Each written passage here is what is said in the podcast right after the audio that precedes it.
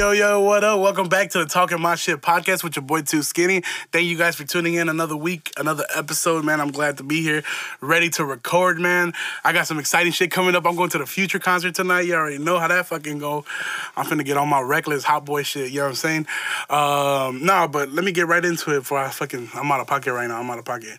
Um, no, so I told you guys that I love how like well ever since i started doing the podcast and i started doing comedy you know like sometimes i'll go out in public and sometimes people that i've never met before. They'll recognize me and they'll talk to me which is overwhelming and flattering. And i'm not saying this like to be cocky. I know some of you guys like damn nigga you bring this shit up every episode. We get it. Nah like i get it but but nah like the crazy shit happened to me. So i'm at work right? I'm, I'm telling you I, I work at an apartment complex and i'm sitting at work and the phone rings. So i pick it up like a normal you know just a normal phone call like hello thank you for calling da da da. My name is ken. How can i help you? And the dude's like yeah you know i'm looking for a, an apartment. And like we, we kind of go over the details right? Like we had a full on like business conversation and as we start getting like to the end i'm like all right man you know what let me take your name and number i'll call you back and whole time i'm finna throw that shit out i'm never finna call him back but no, i'm just kidding but but uh but then he's like he's like the homie was like yo do you have a podcast and I was like, what the fuck? I was like, uh, yeah, like, who's this? He's like, dude, I recognize your voice. Like, I was just listening to your podcast and now I'm talking to you on the phone and, you know, it sounds the same. So I recognize, I was like, what the fuck? So it was just fucking crazy to me how, how, like, nigga recognized me over the phone type shit. Like, so homie, if you listening to this, bro, uh, I don't even know what to say, bro. That shit is just fucking crazy to me. But, like, it was like, I don't know. I just it was like kind of like I was kind of shocked. I was kind of crazy, but I don't know. I thought I was going to bring it up because I thought it was pretty cool, you know.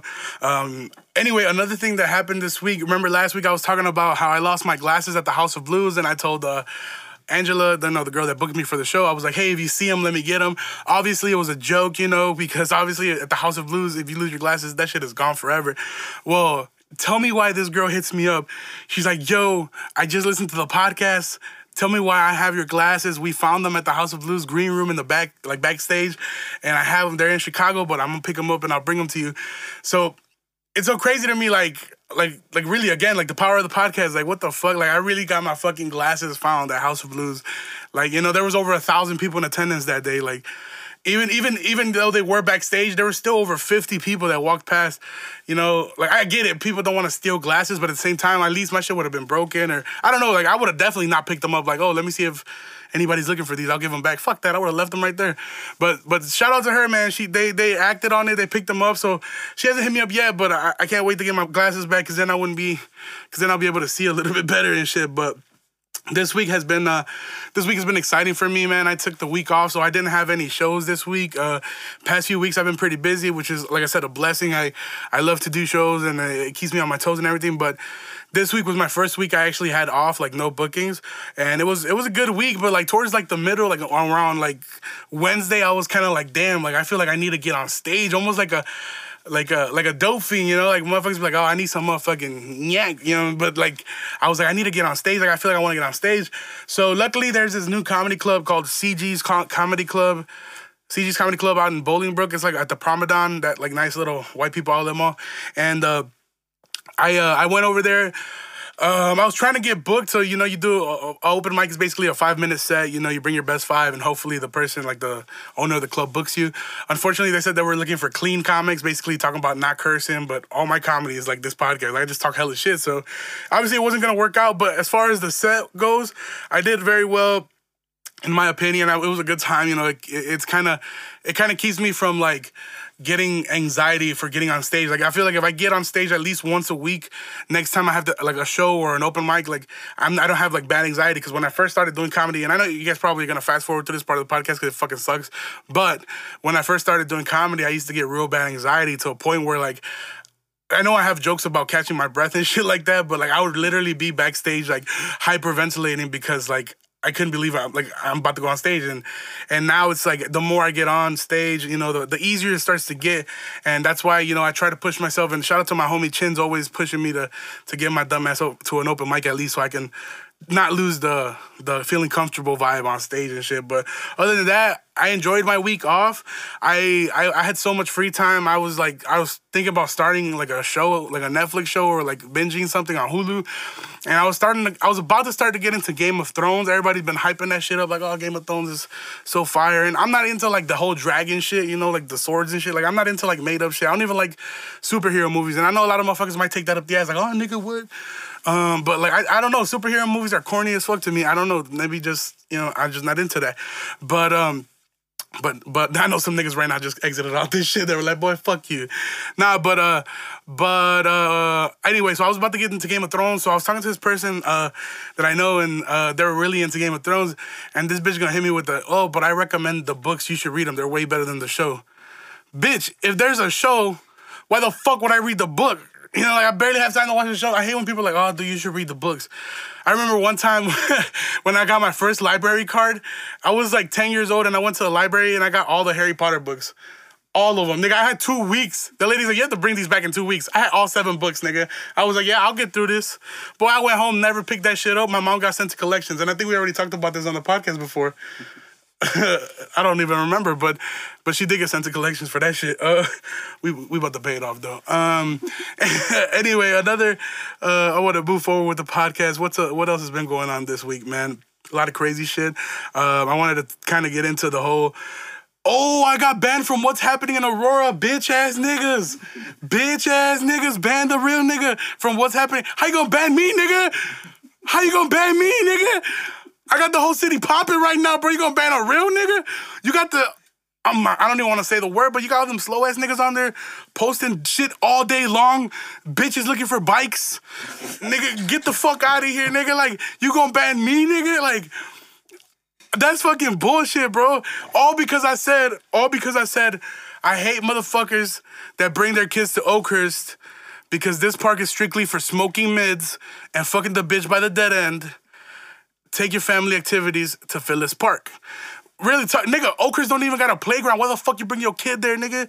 I was, I, look, this is what happened. This is what happened. I went to Oakhurst because I was gonna go on a walk, like a real walk this time. Like I was actually gonna try to get some workout in.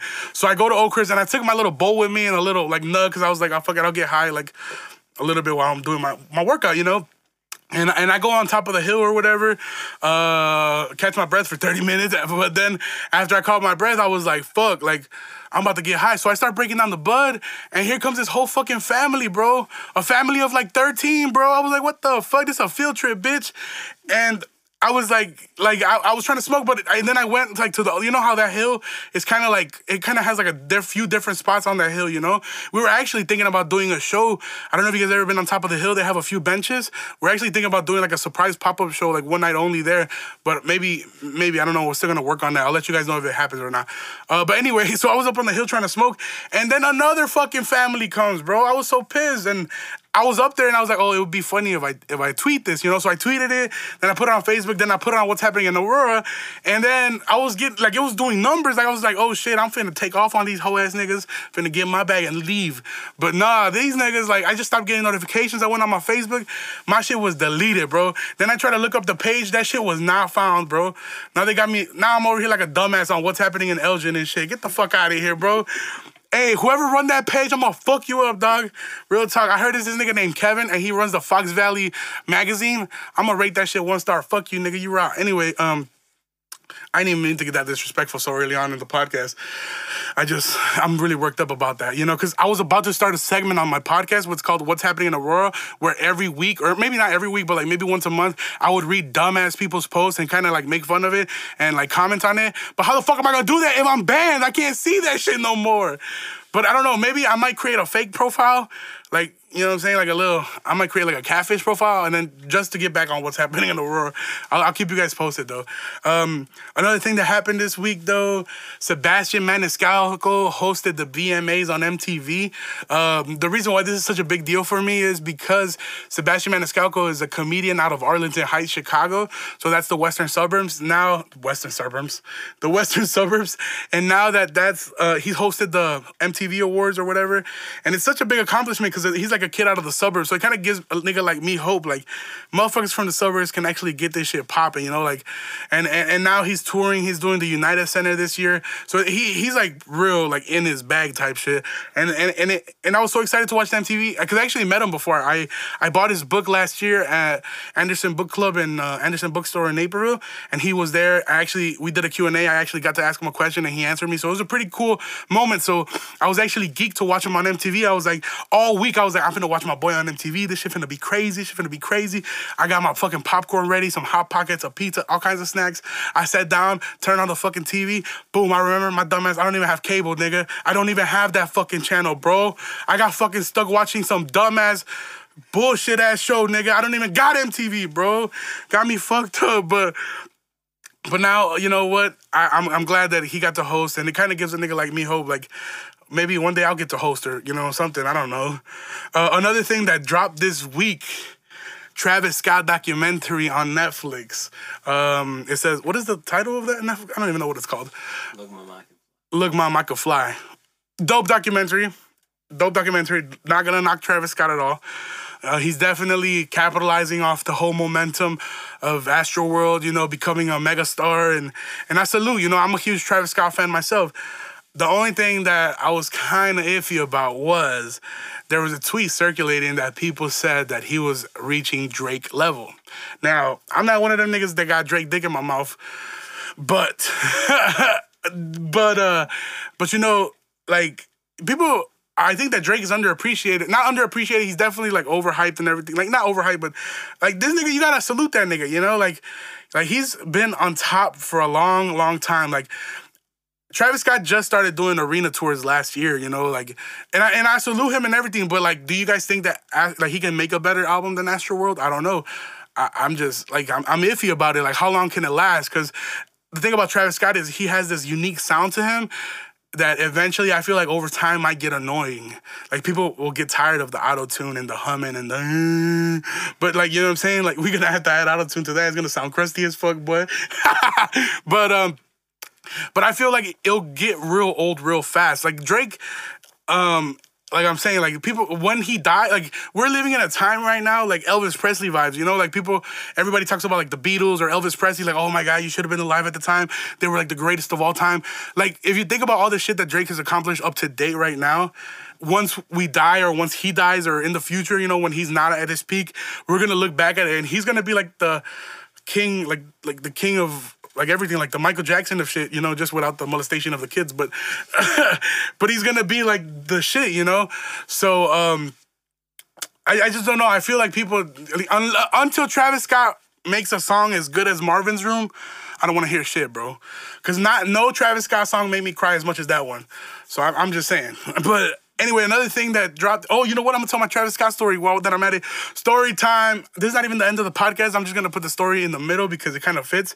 Um, Travis Scott. So I'm a, I'm a, I'm not gonna, I am a Travis Scott fan, you know. So I'm not knocking at all. Um, but I'm saying when I first saw Travis Scott live, I actually went to see The Weeknd. He was opening up for The Weeknd. This is how long ago it was. He was opening up for The Weeknd.